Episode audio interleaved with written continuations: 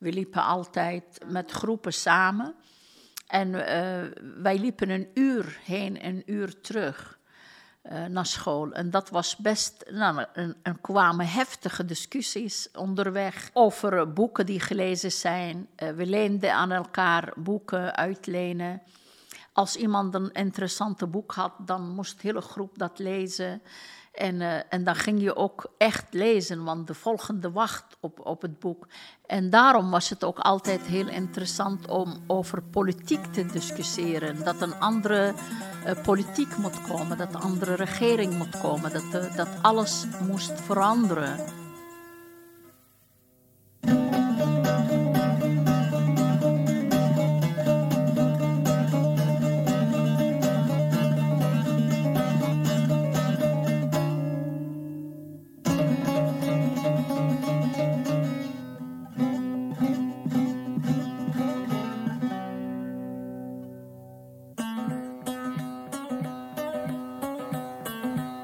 Welkom bij Wat zullen ze zeggen, Meltem?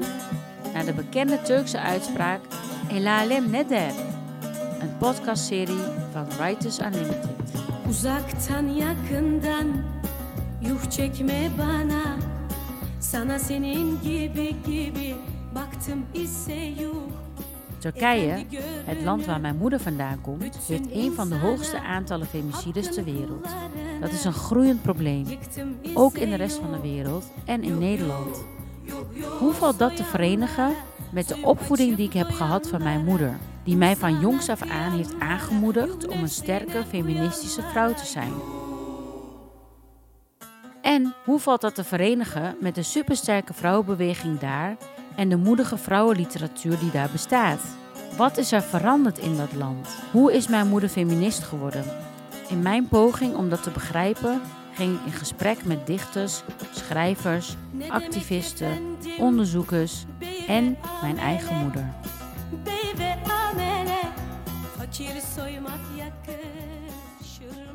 Ik las bijvoorbeeld uh, Bir genç kız yetişiyor van Betty Smith. Ik las uh, heel veel van uh, Harold Robbins. Ik las heel veel van Nazım Hikmet. Uh, van Anna van Maxim, Maxim Gorky. Anna. Ja, Anna, moeder. En waar ging en, over? ja, dat ging ook over armoede. En ja, dat was toch meer over het leven in, in Rusland in Rusland. En ik las heel veel uh, gedichten van Nazem Hikmet.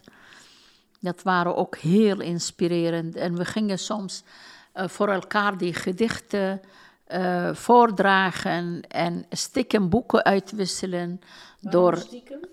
Nou, wij mochten niet allerlei boeken lezen. En ja, van, van de staat niet. Als zij zagen bijvoorbeeld dat je een boek las van Marxist-Leninist ideeën, nou, dan werd je onmiddellijk opgepakt. En, uh, en dan beland je ergens waar niemand je terug kan uh, vinden.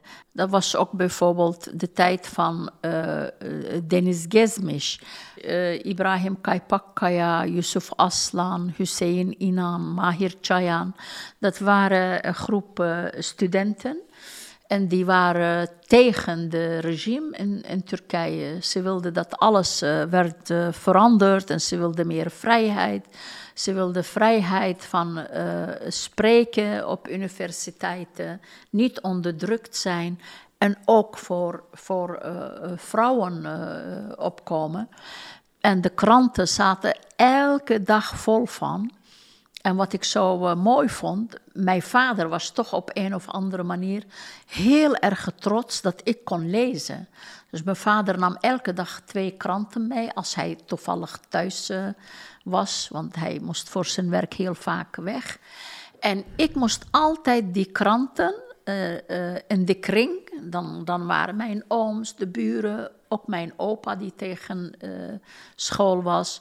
En mijn vader zei, nou, nu gaan jullie zitten en mijn dochter gaat uh, lezen. En ik moest de krant lezen, voor iedereen. En op het moment dat ik de krant las en ik hoorde de naam van Dennis Gezmisch en dat ze opgepakt zijn, uh, dat was voor ons zo'n teleurstelling en zo'n verdriet dat ik soms niet kon aanzien. Ik kon het krant niet eens lezen. Ik vond het zo, zo verdrietig, zo erg, dat ik. Ehm, eh, ik weet nog dat ze, uh, ja, dat ze alle vier opgehangen zijn. Uh, drie, geloof ik. Eén was al voor de tijd in, in, de gevangenis overleden. doordat ze hem helemaal. ja, verschrikkelijk. En ik weet nog, allereerste keer ik kwam van een school. Precies op de plein bij de brug. Waar dan de Atatürk-monument staat. En opeens hoorde ik allemaal eh, geluiden en protesten. Slogans. En slogans. En, uh, Wat riepen ze?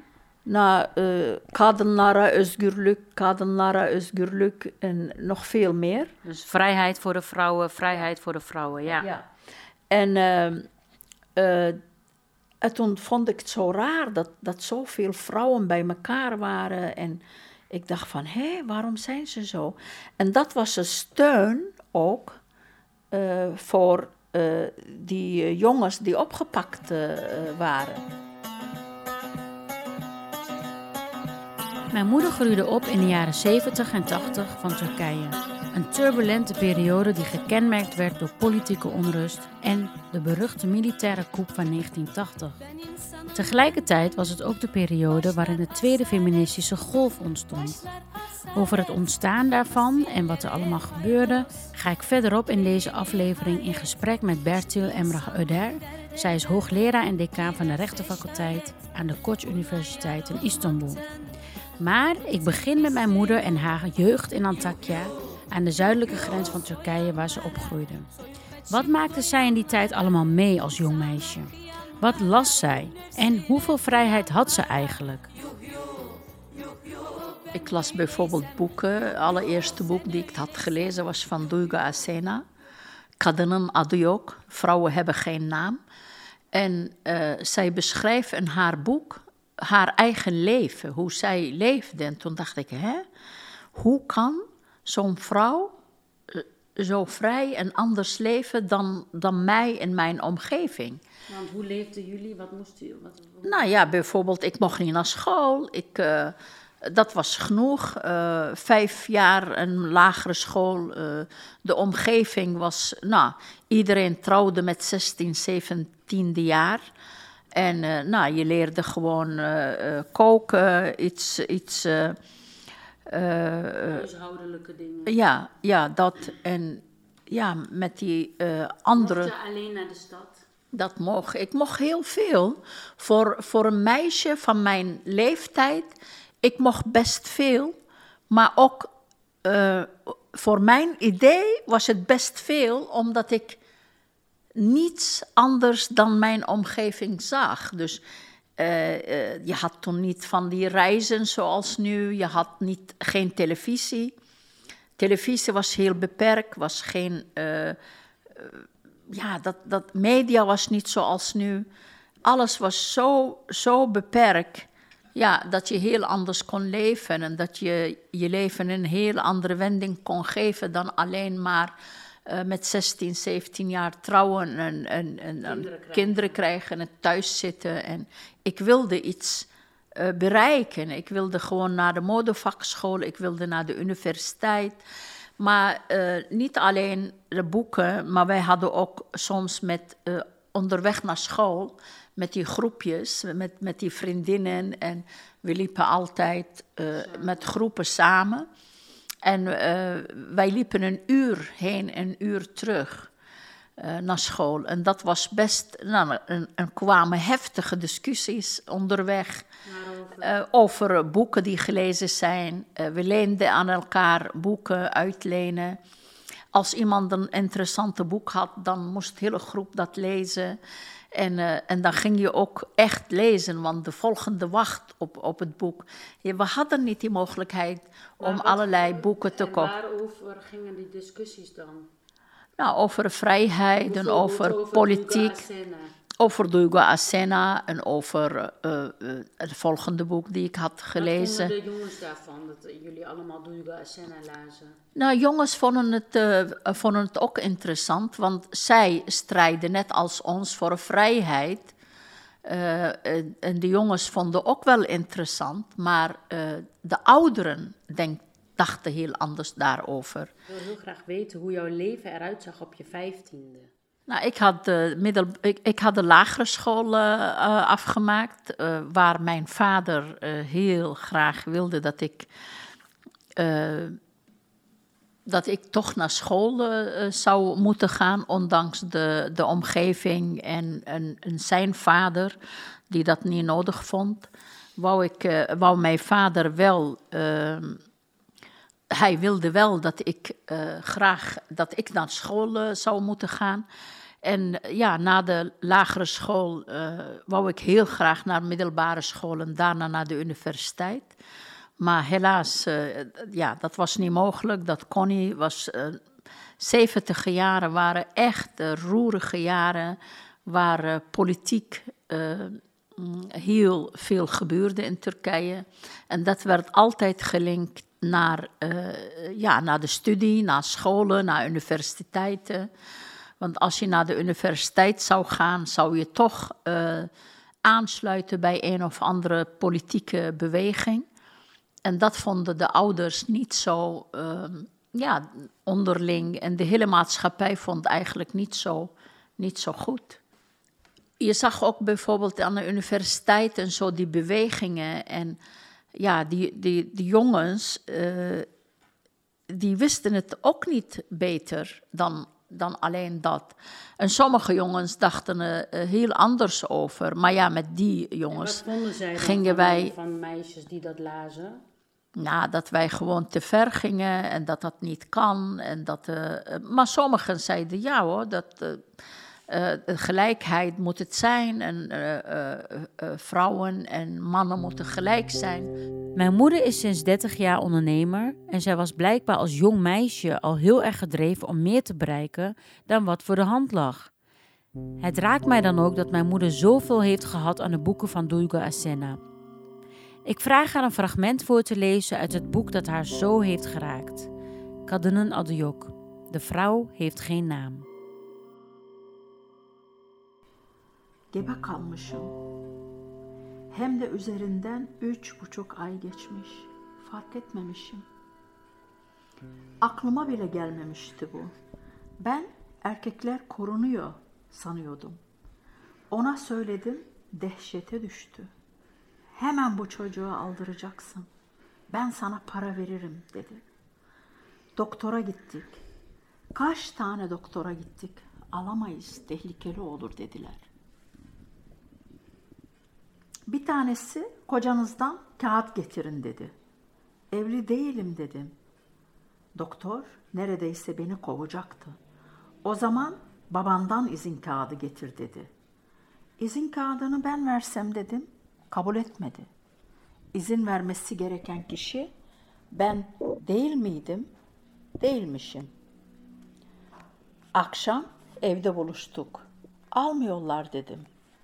Allah kahretsin diye bağırarak üzerime atıldı. Vurmaya başladı. Beni altına aldı, kolumu büktü. İki sesi aynı anda duydum. Kemiklerimden gelen bir çıt sesi ve ondan gelen şu tümce. Ben evliyim manyak karı. Ben evliyim ne çocuğu manyak. Kolumun acısıyla mı, yüreğimin acısıyla mı bilmiyorum bayılmışım. Dankjewel. Mama, ik merk als jij dit leest dat jij dan heel erg verdrietig wordt of dat je boos wordt. Nou, ik word uh, verdrietig en boos omdat uh, die man waar zij het over uh, had, ze had een affaire met de man en ze raak zwanger. En hij begon haar te slaan en je moet gewoon die kind, je moet gewoon weg laten halen. En ik geef jou geld om weg te laten halen. En ik ben getrouwd en hij kon zo met zijn leven verder, maar haar leven was door hem helemaal verwoest, Want ze had geen plek om ergens naartoe te gaan. Nou, haar vader en moeder zouden die situatie absoluut niet accepteren. Haar moeder werd ook, uh, die viel flauw toen ze dat hoorde. En om toch uh, van een kind te bevallen, is zij gewoon naar een andere stad, naar haar tante moeten verhuizen. Omdat niemand, niemand het weet, want dat, dat is echt voor een vrouw een schande. En wat uh, mij ook zo verdrietig maakt, na 50, 60 jaar later, dat de situatie op dit moment voor heel veel vrouwen in Turkije nog steeds hetzelfde is. Naar aanleiding van het gesprek met mijn moeder wilde ik meer weten over die beruchte militaire coup van 1980 en de nasleep daarvan. In een bijzonder vroeg ik mij af wat de positie van die landelijke vrouwenbeweging destijds was. De repressie van toen op vrijheid van meningsuiting en sociale verandering lijkt ook op wat daar vandaag de dag aan de hand is onder het huidige regime. Voor deze grote vragen sprak ik met Bertil Emrah Öder. Zij is decaan van de rechtenfaculteit van de Koç Universiteit in Istanbul en gespecialiseerd in de vrouwenbeweging van Turkije. Emrah Öder bekleedt ook de UNESCO-leerstoel voor gender en duurzame ontwikkeling.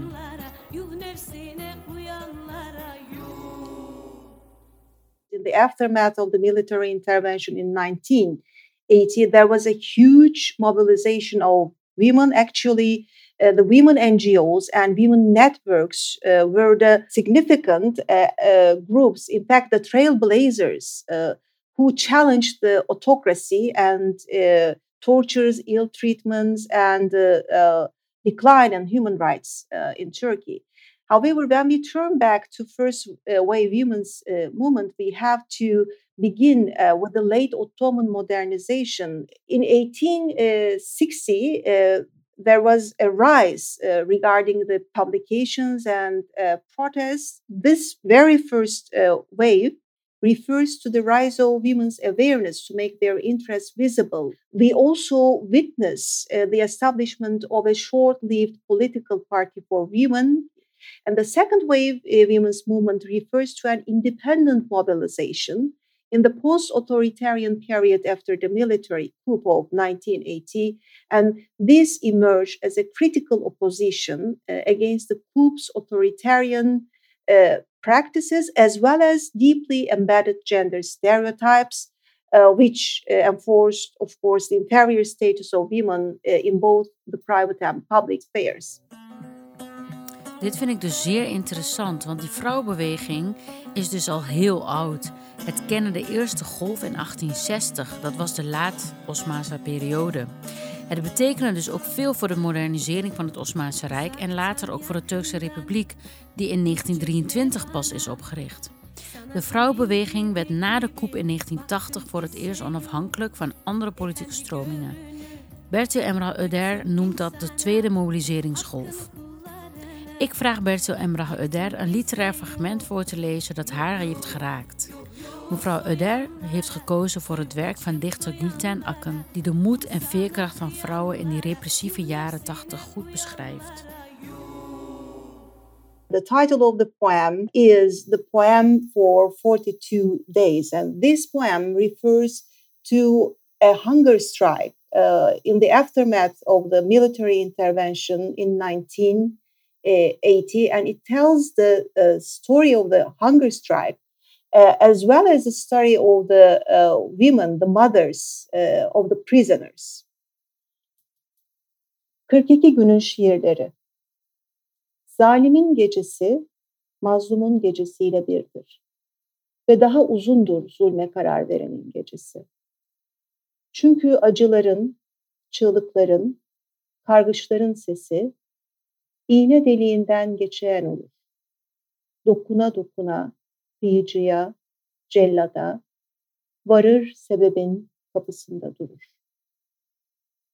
O alanın ortasındaki küçük parka uzun boylu eflatun çiçekler açmış. Bir öbek dolusu eflatun çiçek. Rastlantı mı bu? Olamaz. O çiçekleri tohumken saklayan bahçıvana sorsanız size söyler kırmızının, sarının, beyazın da tohumlar. Nasıl oldu bilemiyorum tümü Eflatun açtı. Eğer bizi kış günlerinde oralarda görmüşse, izlemişse bilmesi gerekir. İyi bir bahçıvandır ki onu o görkemli çevreye atamışlar. İyi bir bahçıvansa çiçeğine sızan yabancı rengin nedenini bilir. Eflatundur. Acılardan sızar gelir, insan acılarından. Bedenimizin elektriğiyle toprağa süzülür, sonra oradan beklensin dursun, Eflatundan gayrı çiçek. Analardık. Oğullarımızın, kızlarımızın yattığı cezaevinden, görüşlerden çıkardık. Dağılırdık eskiden olsaydı. O açlık günlerinde dağılıp gitmeyi düşünmedik.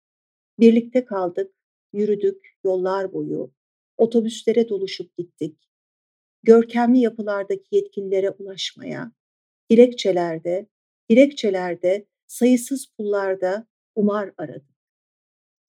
Oh, this uh, poem uh, and the story, uh, which has the title of the aftermath, tells uh, about a visit uh, to to a prison, uh, and the mothers uh, visited their daughters and sons who suffered from the autocracy of the military intervention and the tyranny.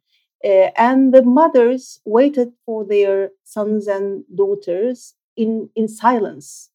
However, they have also realized that all around full of uh, purple flowers because they were waiting uh, in sorrow. And they also uh, refer to color purple uh, as a symbol of uh, women's solidarity. However, this is a solidarity of mothers in silence. And the story is just uh, like an interaction, like a dialogue with the gardener, with the audience, with the daughters and the sons, and with the tyranny, the tyranny uh, and the autocratic uh, practices. And the purple uh, color refers the resilience of the mother in sorrow. Wat een prachtig fragment en gedicht. Nu snap ik waarom je bij protesten van vrouwen in Turkije vaak de paarse kleur terugziet in spandoeken, banners en t-shirts. Het staat dus voor het verzet. Hierom heb ik ook gekozen voor de kleur paars in de illustratie van deze podcast. De laatste jaren is de vrouwenbeweging zeer actief en luidruchtig, vooral als er een femicide is gepleegd. Bij bijvoorbeeld Özgecan Aslan, Pınar Gültekin, Emine Bulut, Shule Chet en nog vele, vele andere slachtoffers. In 2019 vielen al, alleen al bijna 500 slachtoffers. In 2020 waren dat er 300. Deze getallen en uh, cijfers komen van het platform We Zullen Femicide Stoppen. Exacte cijfers zijn er niet, omdat de regering deze niet bijhoudt. Hoe kwaadaardig is het dan dat de regering vorig jaar besloten heeft om zich gewoon maar terug te trekken uit de Istanbul-conventie, de gouden standaard om partnergeweld te bestrijden? Zijn we door de terugtrekking uit de Istanbul-conventie in 2021 terug in de tijd beland? En wat voor impact heeft deze ongelukkige stap op de Turkse samenleving? Wederom stel ik deze vraag aan Bertil Emrah Öder. Uh, it is uh, it is really pity that uh, Turkey uh, has recently provided uh, her withdrawal from uh, Istanbul Convention because uh, Istanbul Convention uh, has been a, monument owned by Turkey's women movement, and Turkey was the first country who ratified the Istanbul Convention. Very, very uh, swiftly. And uh, in the preparation phase uh, of the Istanbul Convention, uh, Turkish uh, bureaucrats and uh, Turkey's civic society contributed to the Istanbul Convention with her own expertise.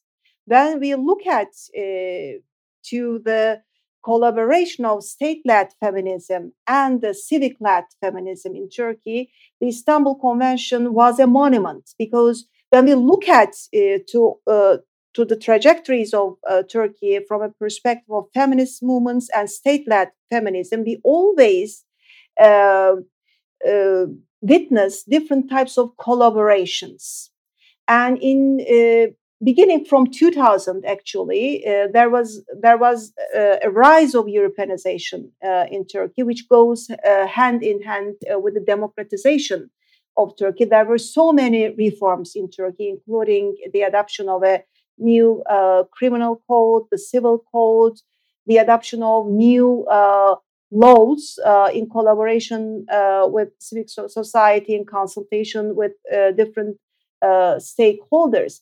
And uh, during the discussions, uh, during the consultation process with the civic society, the women uh, NGOs or the women uh, networks were quite active. Uh, they truly contributed uh, to the Europeanization and democratization of Turkey. In fact, beginning from 80s after the military intervention, they brought so many actions uh, before the courts, before the local courts, before the constitutional uh, courts, and they also uh, challenged uh, the patriarchal uh, norms in the criminal code, in the civil code. Uh, they put emphasis on the adoption of a specific legislation on prevention of domestic violence in Turkey, and in beginning from 2000 and until recent times, there was a collaboration between the state-led uh, feminism and the civic feminism and the civic actors of uh, Turkey's women uh, movement provided uh, very effective lobbying activi- activities, coalition building uh, activities. Uh, it is it is not it is not the case right right now. And that is the reason that uh, Turkey's withdrawal from Istanbul uh, Convention uh, has created a huge uh, gap uh, between the state policies and the civic policies and societal policies. When we look at uh, to recent polls checking the public opinion in Turkey, one thing is evident. the society supports gender equality. In the last 10 years. There is a rise, uh, rise uh, in the polls, in the public opinion uh, surveys in favor of gender equality. The, the, overwhelming majority of the society is against the violence uh, against women and uh, girls. And very significantly, the overwhelming majority of the society is also against the withdrawal from Istanbul Convention. This is a totally, totally new dynamic and a, and a very significant dynamic because uh, for many years uh, in the academic and in political circles, we have discussed that uh, the state led feminism was the main actor because the society uh, was not so progressive. However, now we have a, a totally opposite approach, a, a new tension, a new challenge in Turkey. The society is supporting the gender equality. And there is a huge rise and a huge visibility of different types of women NGOs. Some of the NGOs uh, that uh, support uh, the governmental policies uh, have also criticized the government as regards the withdrawal. Uh, and the violence issue uh, has become a matter of common interest uh, that is the reason uh, when I look at uh, to, to Turkish society and the current developments in Turkey, the governmental policies represent a totally regressive approach, and it is not in line with the public opinion, the general public opinion uh, of the uh, overwhelming majority of, of the voters when I uh, look at all those different factors uh, and different stakeholders and different actors and their collaborative strategies, uh, I am hopeful, even though we are just under a very regressive uh, politics. The withdrawal uh, from Istanbul Convention created again a huge strategic litigation campaign, and it is the biggest campaign of Turkey in the in the Republican history of Turkey. We have never witnessed such a campaign millions of millions of petitions were lodged before the administrative courts to annul uh, the withdrawal decision of the president. Millions, millions of uh, signatories. this is a this is a huge achievement. De kracht en optimisme van Bertil vond ik ontzettend fijn om te horen. De ongelukkige ontwikkeling, namelijk de terugtrekking uit de Istanbul-conventie in 2021, heeft desondanks heel veel mensen van verschillende sociaal-economische klassen en religieuze stromingen, seksuele geaardheid samengebracht. Zij heeft miljoenen en miljoenen petities doen ondertekenen. Dat de jaren 80 heel erg belangrijk waren en er veel cruciale stappen zijn gezet door de vrouwenbeweging en dat er successen zijn bereikt, geeft heel veel moed en hoop. Het is vooral hoopgevend dat de samenleving in grote getalen de gendergelijkheid en de Istanbul-conventie nog steeds steunt. Daarmee kunnen we gewoon stellen dat de Turkse samenleving veel vooruitstrevender is dan de zittende regering. Die kun je gewoon niet met elkaar vergelijken en ook niet met elkaar laten samenvallen. Terwijl de regering vroeger een opvoedende rol had, is dat nu omgedraaid. En kunnen we stellen dat de vrouwenorganisaties en andere organisaties in het maatschappelijke middenveld leidend zijn in sociale verandering. En dat de samenleving veel democratischer is dan de regering. Maar zo ken ik Turkije ook. Ik had nooit geweten dat mijn moeder vroeger feministische schrijvers zoals Duygu Astena of Betty Smith las, of dat zij werken van Russische schrijvers had gelezen.